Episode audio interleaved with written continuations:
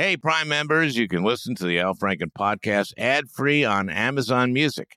Download the Amazon Music app today.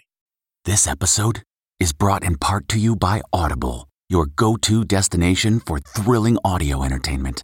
Whether you're looking for a hair raising experience to enjoy while you're on the move or eager to dive into sinister and shocking tales, Audible has an exclusive collection of thrillers from best selling authors that will keep you on the edge of your seat like James Patterson's first audio only thriller, The Coldest Case.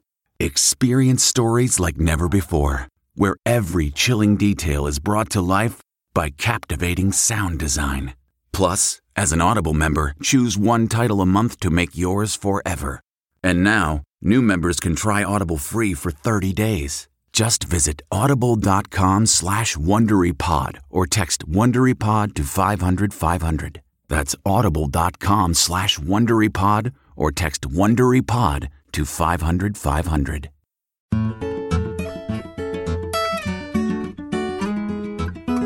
Uh, welcome to the uh, Al Franken podcast, and we got a great one uh, today for a change.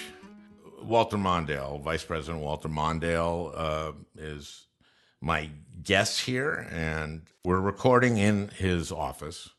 He works at uh, at a law firm here in Minneapolis, and uh, so we're doing that. So you may hear interruptions. He uh, is is just beloved here in Minnesota, and for a reason. He is 91 years old now and has uh, served the state. He served the state for a really long time, and this country. He was in the Senate at a time when it was working better than it does now. Let's let's just put it that way. A lot of it, I think, has to do with what happened during the period that he was there, and uh, specifically the Civil Rights Bill. Before the Civil Rights Bill, we had a Democratic Party that was liberal and progressive and conservative. And the Republican Party was conservative and then it had these northeastern Republicans who were liberal and progressive.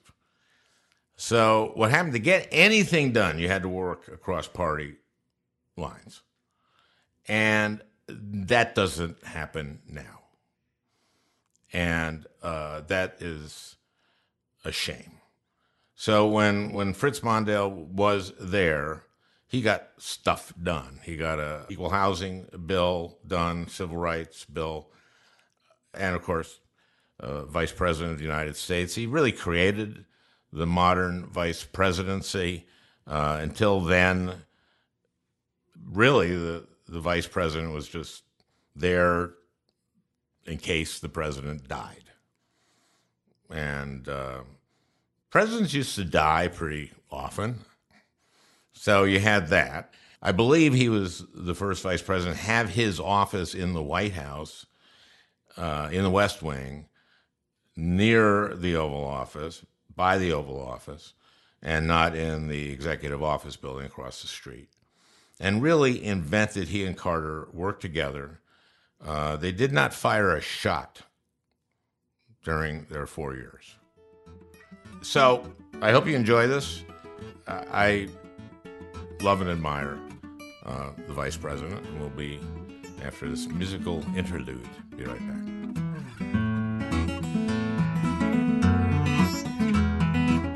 You're 91 now? That's the last I heard. You know, I was thinking run for president. Yes. And it'll just make the other guys look younger. Well, yes, but 91's not too old to run, is it? Uh, how old was Adenauer when he retired? 90. 90. But, but I, I, think he was 90, but he was he was older. Adenauer was the chancellor yes. of Germany for yes. years and yes. uh, uh, was uh, was close to 90. It all depends how, how, you're doing when you're 90, isn't it? I have the opinion that maybe it's a little old. Now, uh, you teach the presidency and the law, the Constitution, and yeah. the Constitution uh, at, at, the Humphrey School. At the Humphrey School. Uh, let me ask you something because it came up. Can the president order companies to leave a country like China? Can, I, don't, think so. we're a free society. People uh, are free to do what they want, say what they want, unless they collide with the law. And I don't know, uh, he's citing some law that doesn't seem to fit at all about extremism or terrorism and when that can be uh, stopped. But no, I don't think I don't think he's try- making sense here at all. I don't think so either, and it's not unusual. No, he does it every day. Yeah, and it's hard to keep track of. I used to think that I could, but you can't. Every every day is different. Uh, last couple days, he's both said we got to go easier on the China trade thing, and then said, "Oh no, he's going to be tougher." All within 24 hours. So be my guest. Yeah, he he increased the tariffs, gets to the G7, says someone asked him, "Do you have regrets?" He said, "Of course I have regrets. I have regrets all the time." And he says, "I I'm going to lower them." And then the um, his team says, "No, no, he didn't mean that." And then they said he means he's going to raise them, and then he Get said he's going to raise them. They got the message to him. I think a lot of Americans have this experience, which is you try to collect or remember so that you can organize them all the unbelievably horrible things he's done. Yep. Yep. And you can't. You and know, I think he- that's part of his defense. he he lies all the time. Doesn't seem to bother him. He lies several times a day. He he has this thing about dividing people, splitting the country up, getting people fighting. That seems to be what he wants to do every day, and uh, he's getting it done. And we're all paying a price for it. He's over there in Europe, stomping around you know, those are important meetings. This is where an American leader and all former presidents, since that institution was created, saw it as a time to try to bring the Western world together and and demonstrate the United States' ability to listen and work with others. Uh, he has none of that in him, as far as I can see. You two are very different. Ooh. I hope so. I think you're the opposite. Okay, the opposite of black is white. The opposite of Trump is, I mean, is there such a thing? But if there is, it's kind of you. You uh, have always worked to bring people together. You've stood for things like civil rights. And I want to talk about the civil rights bill and Hubert Humphrey and your work with with him and with uh, Lyndon Johnson on that bill and bills that followed, like on housing and and such. I was thinking about the 1964 Civil Rights Bill as a demarcation in our country's politics. Because before that, the South had been Democratic Yep. Since the Civil War. And once the Civil Rights Bill happened, and we got the Southern strategy, and we got it became Republican. That's right. Took a while, but now it's just Didn't take very long. no, no, it didn't. And you were there then, so I want to ask you about how long it took and how quickly you thought things changed. Because before it, you had very conservative Democrats in the South. You had Richard Russell. You had Yes.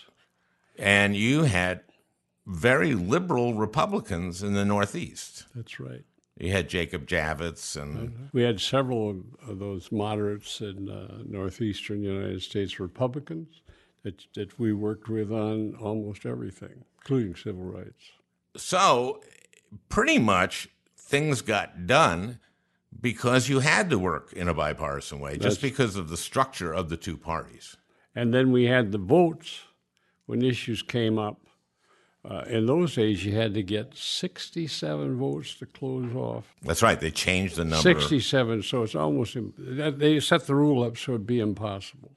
And we got enough senators, Republicans and Democrats, to ride over those rules. And um, it was a great time in, I think, America's history. And I loved it, of course, because there had been one way or another 200 years of paralysis on civil rights. And suddenly the dam broke, and we charted a new course for our country. And I, I think we've been better off as a nation ever since. Not perfect for sure, but progress. Oh, there's no question. I mean, I, I mean, it's almost silly to question that. I, I, yeah. I was born in 1951. I, I grew up in St. Louis Park, yep. uh, middle class. Dad was a printing salesman. Dad yep. didn't graduate high school. I was the luckiest kid in the world. Yep. Happy guy, weren't you? I was very happy. Yep. Our school system, St. Louis Park school system, one of the best in the state, or maybe the best. And I just knew I could do anything. And this is post World War II. Yep. Who said this? Uh, Rick Nolan, I think. Yeah. He said that uh, you had to have a plan to fail mm-hmm. in post World War II. If you were white,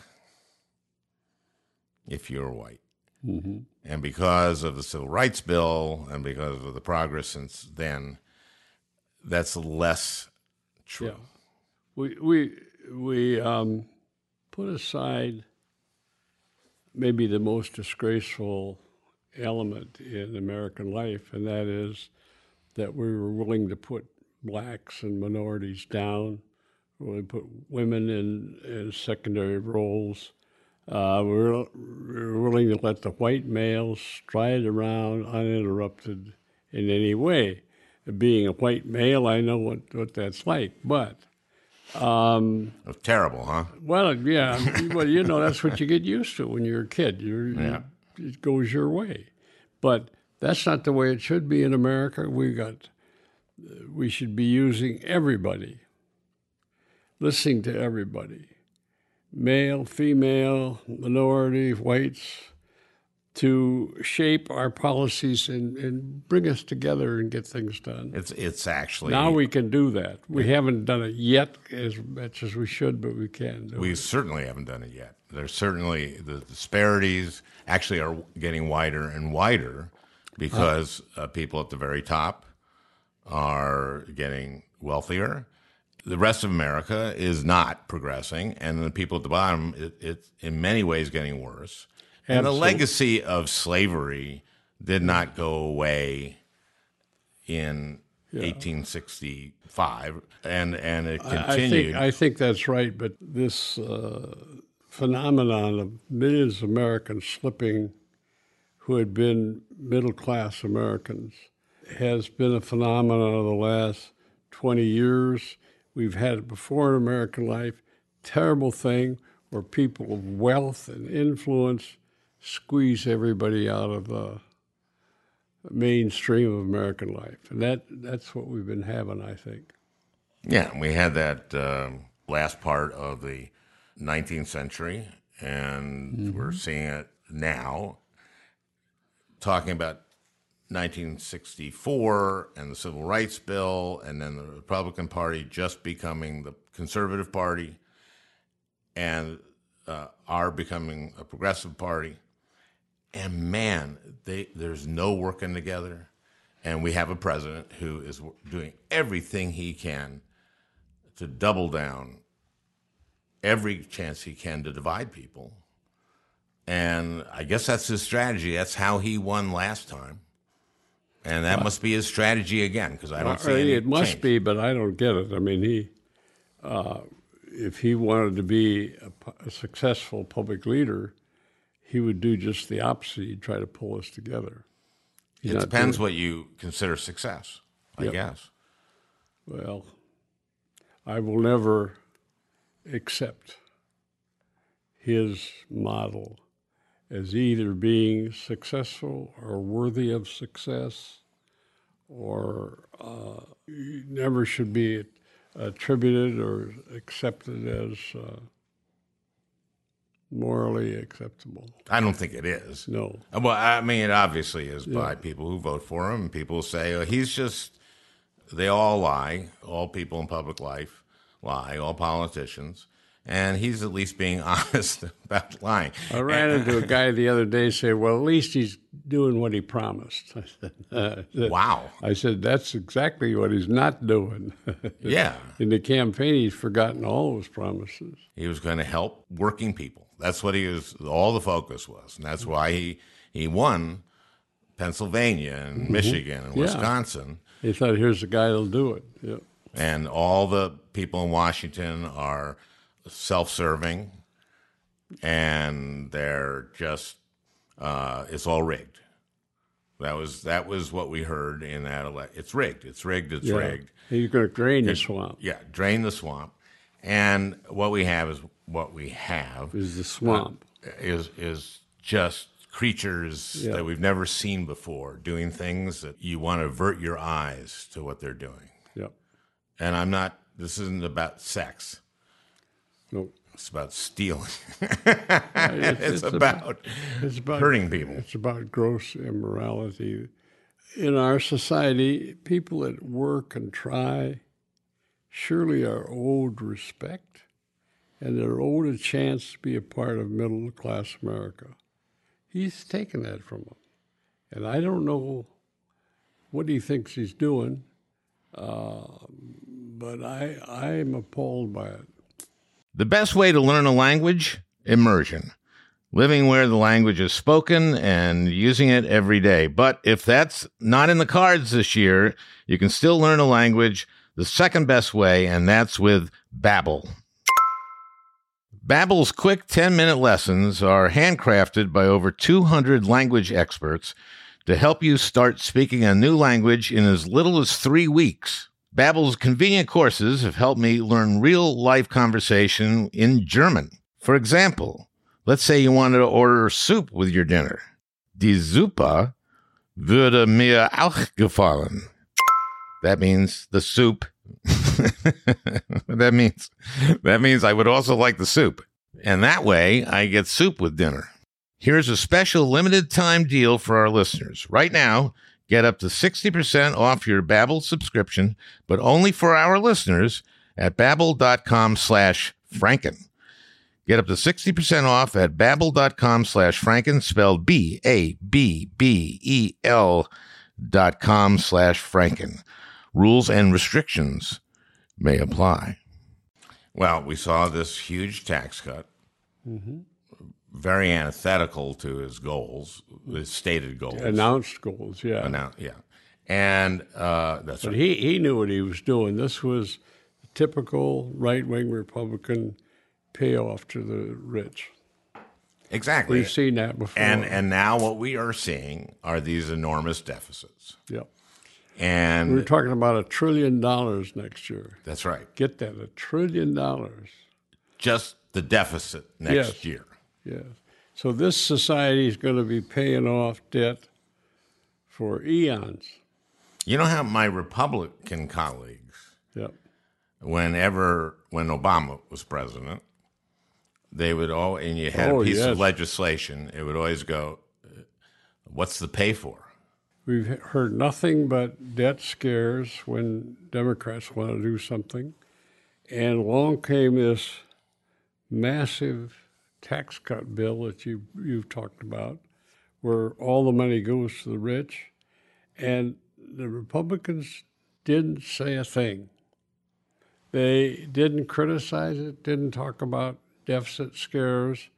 Uh, If they did, they said, well, this will pay for itself, so you don't have to worry Oh yeah, when they addressed it, it was Oh, dynamic scoring. Yep. And in fact, we've been through this several times. It never pays for itself. Well, they always use dynamic scoring. yes, that's right. That's and dynamic scoring is this magical thing where if you cut taxes, it'll increase economic activity. And what happened was these corporations bought back their stocks, that's right. their mm-hmm. stock. Mm-hmm. So, And did well by them for themselves. right. You're a history, you're, you study history. Is there a, another president we can point to? I don't know all what forty five. No, no. I mean, is We've never never had a president. Now, maybe you go back hundred years or more. I'm I'm younger than hundred years old. slightly? Yes, we've always um, believed our public leaders should be honest and law-abiding, and Well, I mean, some weren't. Uh, Nixon wasn't. Harding wasn't. yeah. And Nixon got in real trouble because of that. He, well, he he had to leave. Nixon had good people around him. He had some really able people like Jim Baker and so on. This guy has nobody. He doesn't talk to anybody, as far as I can see. No, I mean, I don't want to sing Nixon's praises, No, but he seemed to uh, be serious about foreign policy, mm-hmm. and and was a disaster what he did in Vietnam, and that's I think that Humphrey agreed. would have uh, done it very differently. You Oh, saw oh, that very closely, didn't Oh you? Oh yeah, yeah. Humphrey would have gone at it far differently. And so he got this this nomination in '64 to be vice president.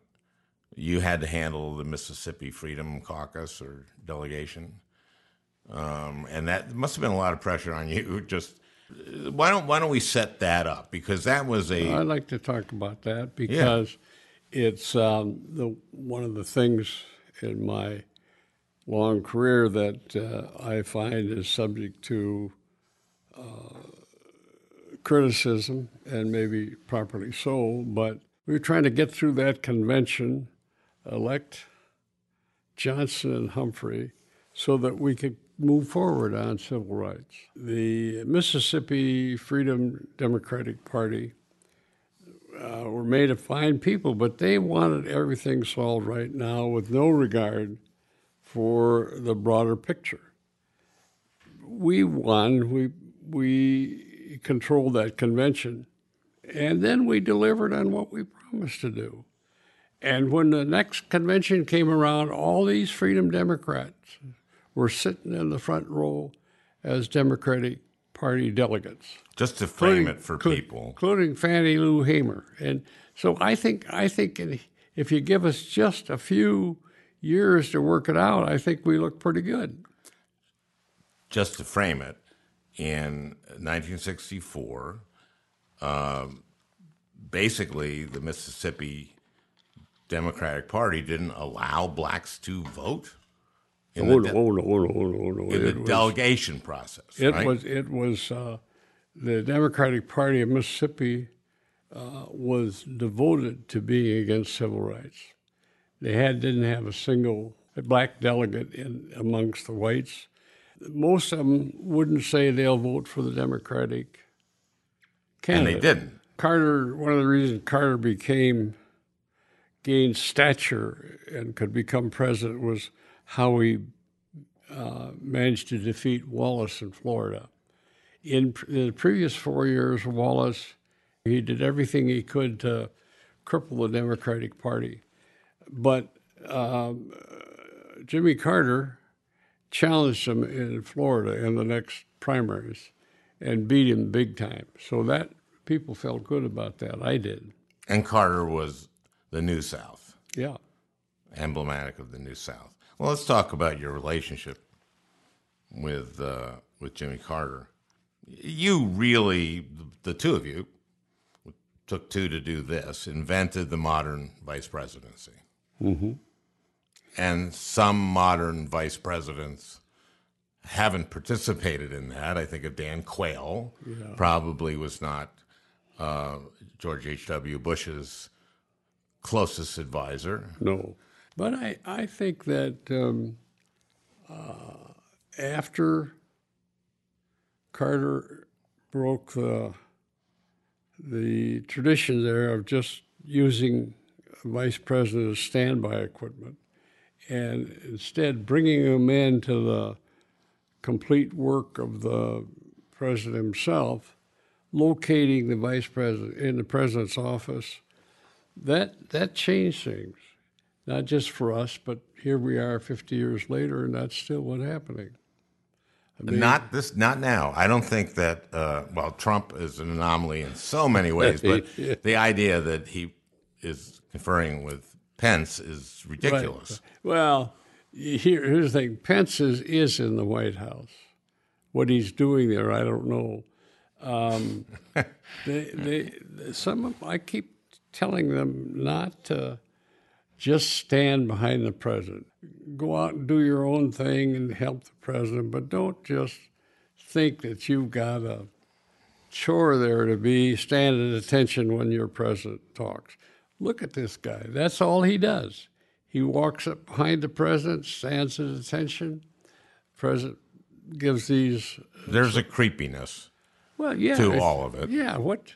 What's he thinking? What's he doing? and he contributes to the creepiness. I would say. I think so. Yeah. Uh, Quayle was creepy in his own way, but Trump is creepy in a way where the anxiety level in the country it has been raised because of this president. Right. And it's not irrational from people. This is people looking at this guy and taking him seriously. Remember, I think Republicans said, don't take him literally, take him seriously. What we're taking seriously is this guy is, um, you know, the, there are people who diagnose. I don't believe diagnosing people fr uh, that you you haven't actually talked to and examined is Yeah, I don't. I, I hear that. accepted practice. But Jesus, there's something wrong with him. Let me say right away, I do not know. I'm not saying there is anything, but he, he, he is uh, breaking all the rules. He doesn't ever um, ponder about what he said two minutes before. He started this whole tweet stuff that is new to him. Just think, running our country maybe from his bedroom or from a radio room. Fritz, or- you can tweet from anywhere. huh? Yeah, If you got a signal, if you got yeah. I, I just don't understand. The public doesn't like it. I, I think on the one hand, you can say that it's not fair to diagnose someone if you haven't talked to them and are a psychiatrist. But people also know what they see. And, you know, after the massacres in uh, Dayton and El Paso, the president gave a speech. He did this speech as it, it to me it was as if it was the first time he had read it Could be true. this is a moment where the president fulfills a role or should fulfill a role that no one else in the country can fill when there is a tragedy like a massacre which we see too many times Yep. I felt like he he has a special obligation to speak to the nation. He's the one person who can speak to the nation and make us at least feel like we're a nation that is grieving for all these people. And in, in, in a way that just reassures people that we're good. And, And that, that, that we intend to do good. We're going to try to do good.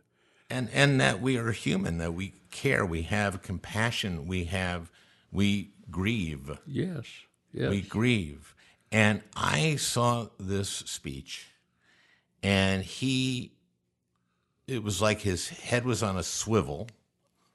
Remember, he used to criticize Obama for using a teleprompter, of course, and he now he uses it all the time. Uh, and he, it was just you know, I'll go to the left pro- teleprompter for this, then I'll turn to the right, and I'll just say these words. And someone wrote the words, and I'm I don't remember any of the words, but what I do remember was his affect. And to me, you know, if I were to give him advice, it would be read the speech beforehand several times, absorb it rewrite it yourself. So they're your words, some of them. Well, that makes a lot of sense, but I don't. Well, I, I may be wrong, but I don't think he takes advice. No. But is there a difference between taking advice and taking help? I mean, when, when he, the State of the Union address is not written by Donald Trump. No. I mean, that's clear. So he needs help there. He obviously doesn't need help to go in front of 15, 20,000 people and talk off the top of his head for an hour or an hour and a half. And that's a, that's a, a, a skill, and that is a skill that got him elected president. That's right. And and although he says uh, outrageous things, he's good at it. Yep. He, uh, he raises the, these audiences. He gets them excited. He he pumps them up. They laugh at his Yeah. jokes. Yep. He's like a comedian who goes in front of a crowd and works them, and he and he listens, and he finds out what hits, what works, And he uses it. and he uses it. So so I'm going to build a wall, and Mexico's going to pay for it. Was man, So, that was that was I'm going to put that in. What the first time he did it, so he kept doing it. Yep. And so we shut the government down because that that that bit went over. Yeah. that hunk. yeah. That's true. This podcast is supported by FedEx. FedEx offers fast delivery, more visibility, simple returns, and weekend home delivery to 98% of the U.S. population on Saturday and 50% on Sunday. With FedEx, you get picture proof of delivery, ensuring you always know where your package is. Returns are simple with packageless and paperless returns. Plus, FedEx Ground is also faster to more locations than UPS Ground. See the FedEx service guide for delivery information. So, what are you waiting for? See what FedEx can do for your business. Absolutely, positively FedEx. I called you his opposite, but in a way, there's some similarities. You grew up very wealthy, right? Yeah. That's true. Yeah. yeah, and uh, Five cents. and and then and then took advantage of that wealth by uh, cheating on the inheritance of it. Yeah. Well, if I could just uh, emphasize the points you made. I grew up in Ceylon and then Elmore, Minnesota. These are small towns. I mean, really small, basically farm communities. Uh, and I went through high school in Elmore, and and I loved it. We we did. We were kids. We were in small towns. Perfect. And I, I I'm really glad I grew up there. And then we we were encouraged by our families to not just Now, your dad is a minister, right? he's a minister and he had a vision that he should go out and be a minister. And and he went around. Uh, the Lutherans wouldn't have him because he didn't have the right credentials, didn't have any credentials. But the Methodists took him as a kind of a lay pastor. And for most of his career, he, that's what he did. He was a preacher in small rural towns uh, along the southern border and over near the near, Dakotas. near Iowa. Uh, Yeah. th- th- that southern border And he, Min- he, Minnesota. he, he loved doing that. but that sounds like a big wealth generator. Oh, we, we, we Doing never- that, yeah. ne- We, never had anything, and nobody needed anything. We were just, You're growing up in a small town. yep.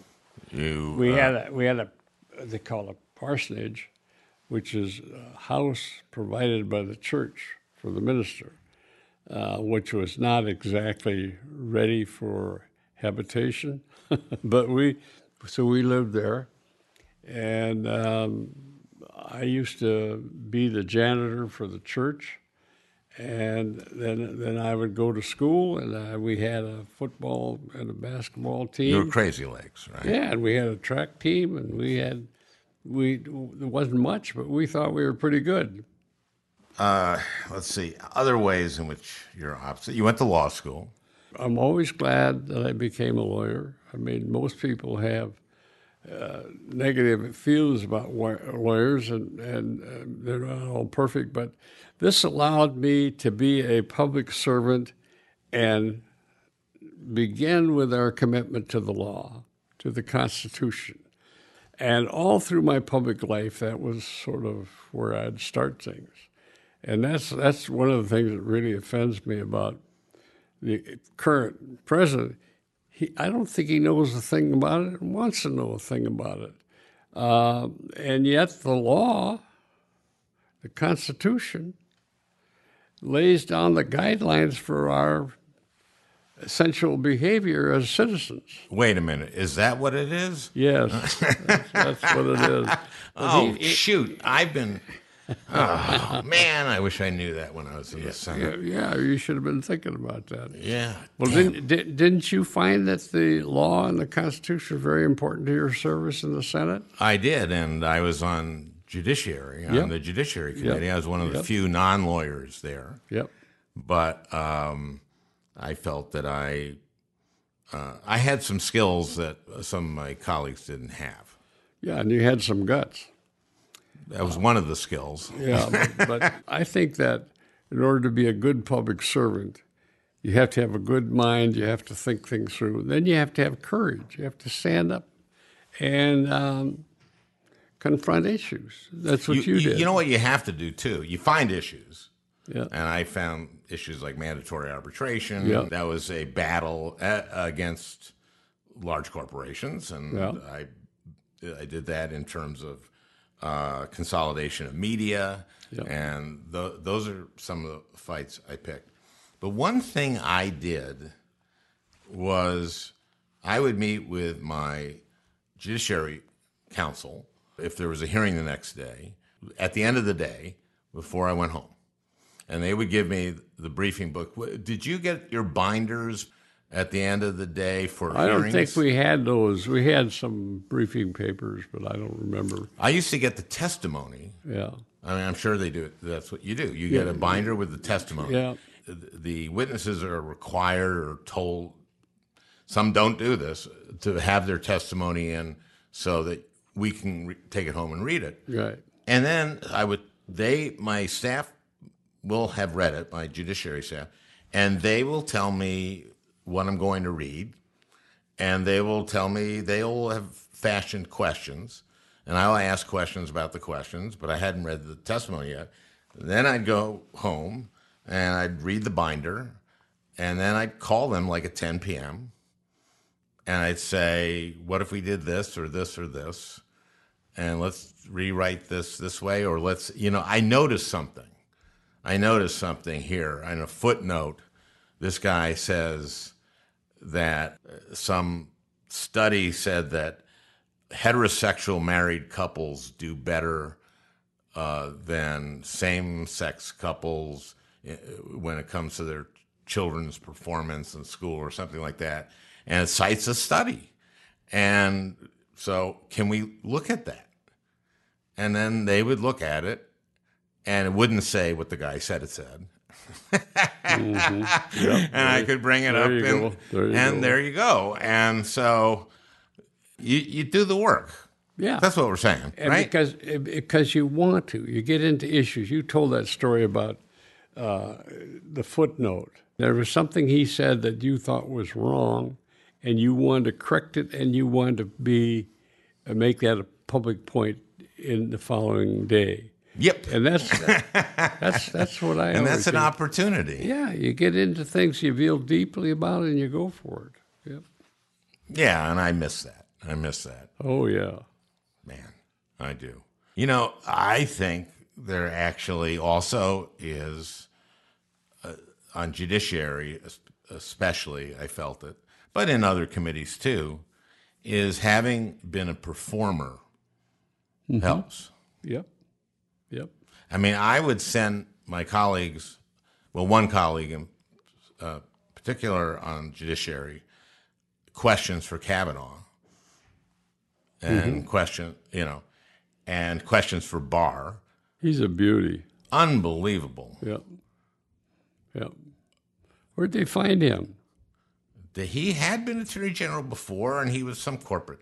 You know, he was Mm-hmm. making a lot of money, and now he wanted to come in. And basically, that hearing should have been about the things he said before the report came out. Yeah. And the things he said before the report came out were just lies. And he knew that the American people, no one is going to read a 450 No. page report. There's just not. So he goes there and said it concluded that the president cooperated with, with the investigation. Yep. So I just, you know, I like wrote my colleague, uh, I said, just say, just say, okay, he fired the first head of the investigation. Right.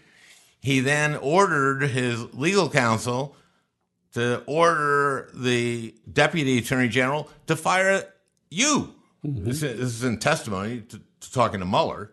Right. And then he ordered his legal counsel to write a memo saying that he hadn't told him Yeah. to, to do that. And he kept directing uh, Sessions Yeah. Yeah. to fire Mueller. Yeah. And he wouldn't submit to interviews. Yes. The point is, I would have asked, Sure. I I would have said, the people of Minnesota don't consider firing the first head of the investigation, ordering your uh, subordinates to fire the next head of the investigation to be cooperating. yeah. That's right. That's right. This is this is frustrating. Yes, it is. but I, you're going to find a way of doing it. I think. Yeah. There's a phrase called the wit of the staircase, and it's French. Yeah. And I don't speak French. And I suffer from it all the time. I went, ah, damn, I wish I had said this in the hearing or something. Did you have any of those in your career? Oh yeah. You know, a lot of times you don't have time to. Other people are speaking. You can't get in there. Sometimes uh, you've already made another point, and, and it's not appropriate for you to try to hog the stage. Um, yeah, you often get in a position where you haven't quite done all you wanted to do Or you just don't think of the thing that No. later you think of. That's right. That's all. That's right. That's all we're talking about. Yeah. I remember the first debate against Reagan.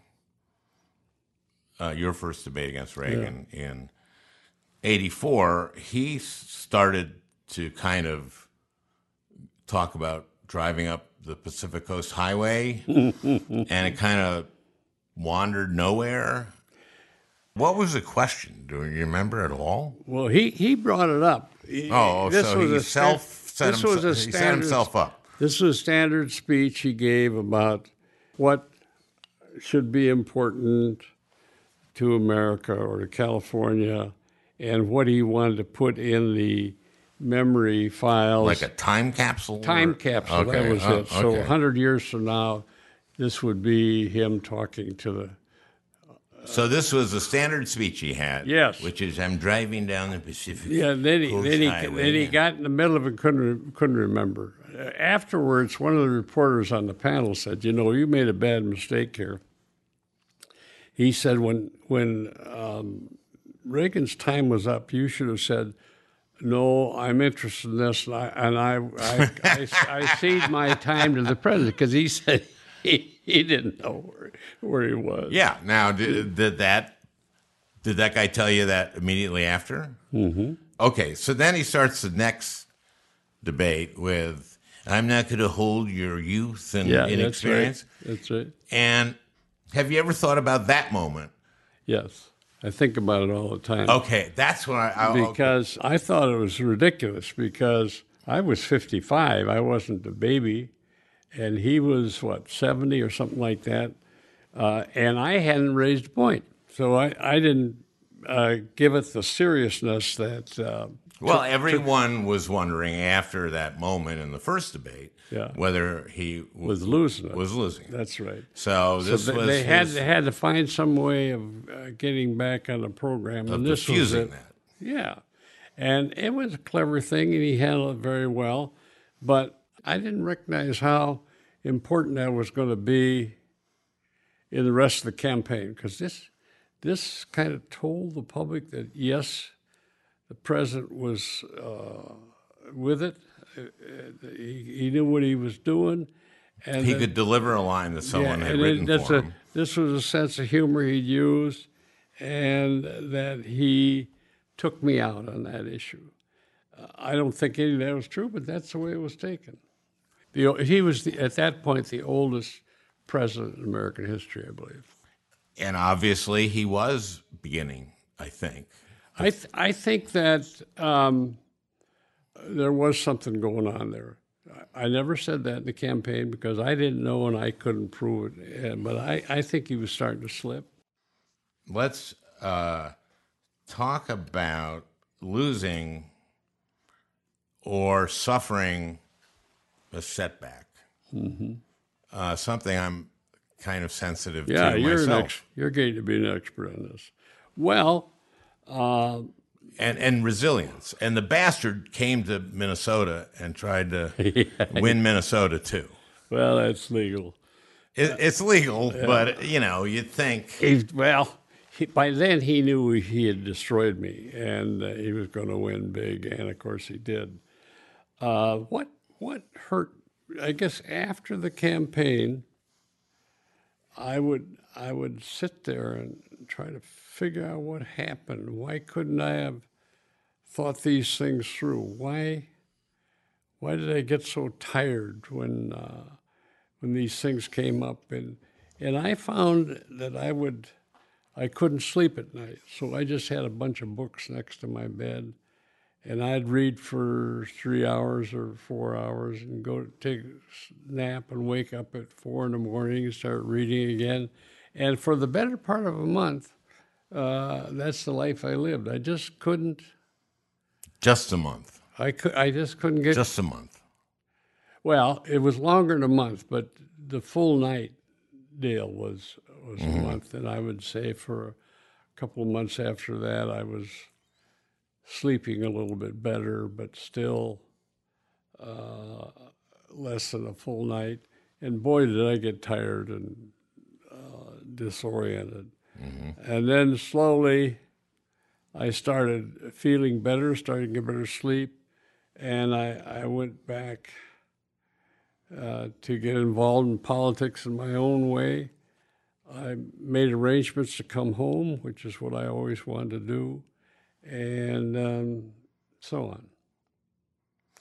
And then, of course, ambassador to Japan. How long were you in Japan? Just under four years. Yeah, I loved that.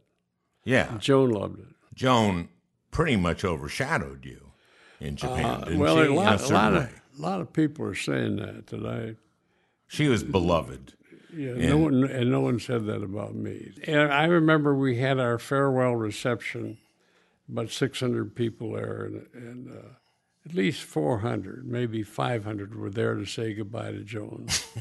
and the, my staff was there to say goodbye to me. Well, and, and people should understand, listeners should understand, Joan was about the arts. Yes. And, and she she loved to pot, and the Japanese loved pottery. And wherever she'd go, if they wanted to, she'd sit down and throw pots with them. And they loved that. I mean, that's still hear about that. And she always hands out a little piece of pottery as a gift. She never sold anything. And the, there's a little thing called a guinomi that she would do, and she'd hand it. People love it. I'll bet you on uh, shelves all over Japan, there's little guinomis. Now, what does a guinomi hold?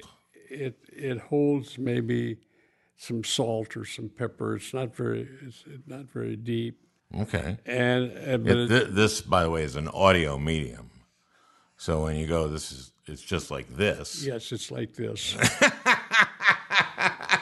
Can they see it better now? Yeah, he, he, he held it closer to the mic, ladies and gentlemen.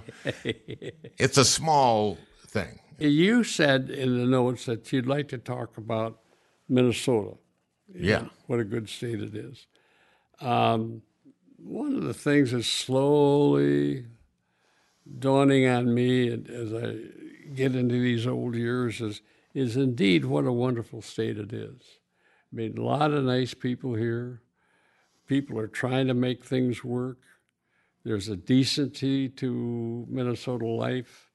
Uh, when we have an election, more people vote in Minnesota than any other state in the union. Uh, we take our politics seriously. Um, we have good office holders. You were an excellent example. Uh, Thank you. this this uh, governor Tim Walz and the people in the state, they're wonderful people. Uh, all across the board, we see that, and I just think Minnesotans should feel good about that and build on it and continue to try to be the wonderful state that we hope it is.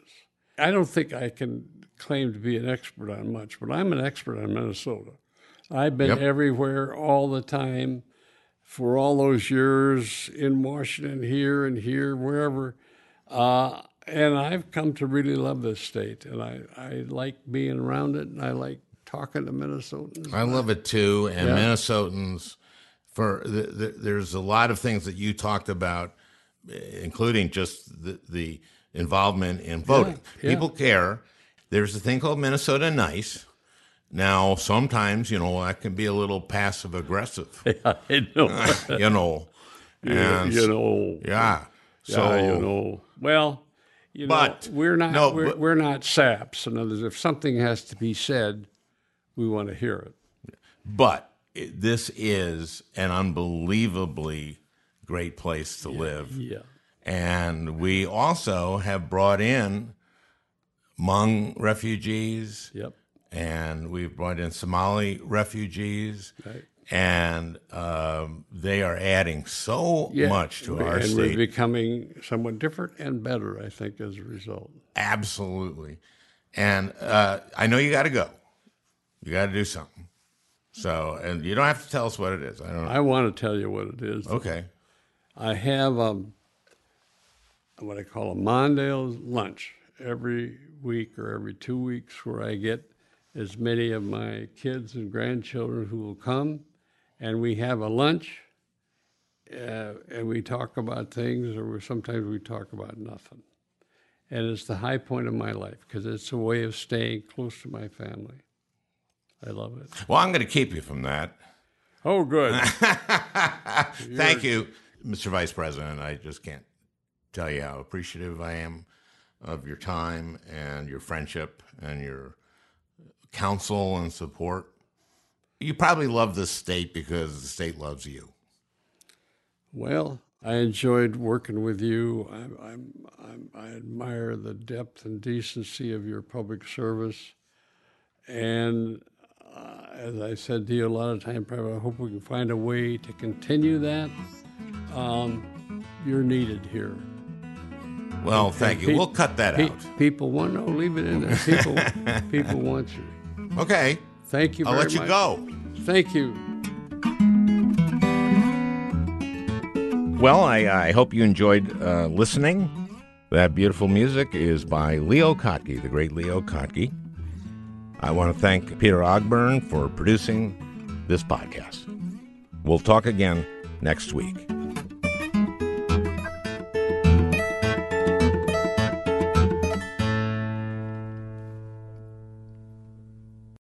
Hey, Prime members, you can listen to the Al Franken podcast ad free on Amazon Music. Download the Amazon Music app today.